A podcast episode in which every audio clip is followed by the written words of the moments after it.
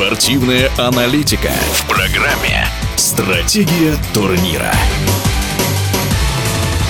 В Германии завершился чемпионат Европы по гандболу среди мужчин. Триумфатором первенства в четвертый раз стали игроки сборной Франции, которые вырвали две победы в дополнительное время в полуфинальном противостоянии со шведами и финале с датчанами. Автор телеграм-канала «Ручной мяч» Дмитрий Колодяжный считает, что французы заслужили взять титул. Победа Франции, на первый взгляд, кажется немного случайной, особенно вспоминая гол Пранди шведам после «Сирены». Но на самом деле они проделали огромную работу и подошли к Евро готовы на 100%. Они единственные, кто не проиграл ни одного матча здесь. И даже тот факт, что в воротах у них больше нет волшебника Тирио Майе, не влияет на победный дух трехцветных. Олимпийские игры в Париже должны стать вершиной этой сборной, тем более, что после этих игр завершит карьеру легендарный Никола Карабатич, многолетний лидер сборной Франции. Дания и Швеция здесь взяли свои медали. Дания серебро, Швеция бронзу. Уверенно, это было ожидаемо.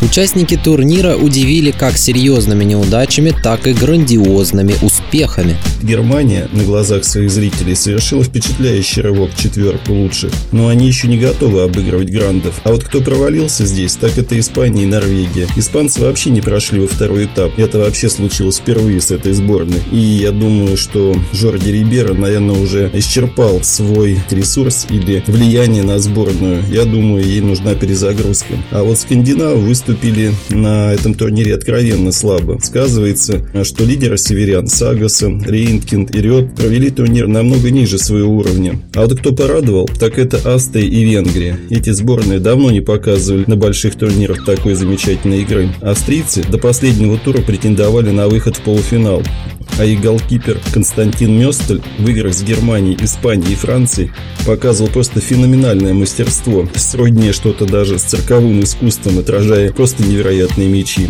Венгры вообще стали пятыми, победив в матче за шестое место Словении, пройдя в олимпийскую квалификацию. Они провели турнир мощно, и у них особо стоит выделить линейного Бенца Банхиди, который просто потрясал своей мощью и заряженностью на ворота. Закончился, наверное, лучший чемпионат Европы за последние лет 10-12. Здесь было все. Интрига, судейский скандал, красивейшие голы. Но, что самое главное, высокий уровень самой игры. Может быть, какие-то матчи были не совсем интересные, но можно сказать, что этот турнир порадовал именно тем, что судьи впервые за много лет давали играть жестко и расширение до 24 команд. Здесь было полностью оправдано, потому что Фареры, Грузия, эти сборные показали, что они не приехали статистами. И, я думаю, влюбили в своих странах много новых болельщиков с таким настроем, так потрясающе играть. Я думаю, это дорогого стоит. Те же фарерцы приехали, можно сказать, 10% страны на матч Германии, чтобы посмотреть на свою сборную. Будем надеяться, что следующие чемпионаты нас тоже порадуют. Франция может похвастать уже двумя международными трофеями этой зимой. В декабре женская гандбольная сборная одержала победу в финале над Норвегией на чемпионате мира. В эфире радиодвижения был гандбольный обозреватель Дмитрий Колодяжный.